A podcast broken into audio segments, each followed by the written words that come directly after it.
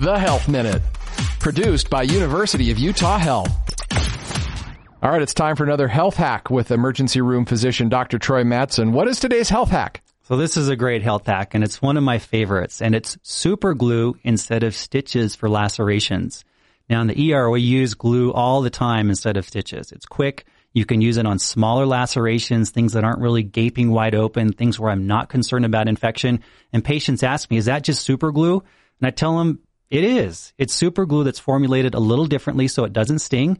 But if you're traveling, it's not a bad idea just to carry super glue with you. It could keep you out of the ER as long as it's not a big laceration.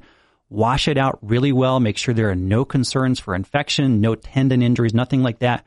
Put a little bit of super glue on it. It'll probably hold it together great and keep you out of the ER. To find out more about this and other health and wellness topics, visit thescoperadio.com.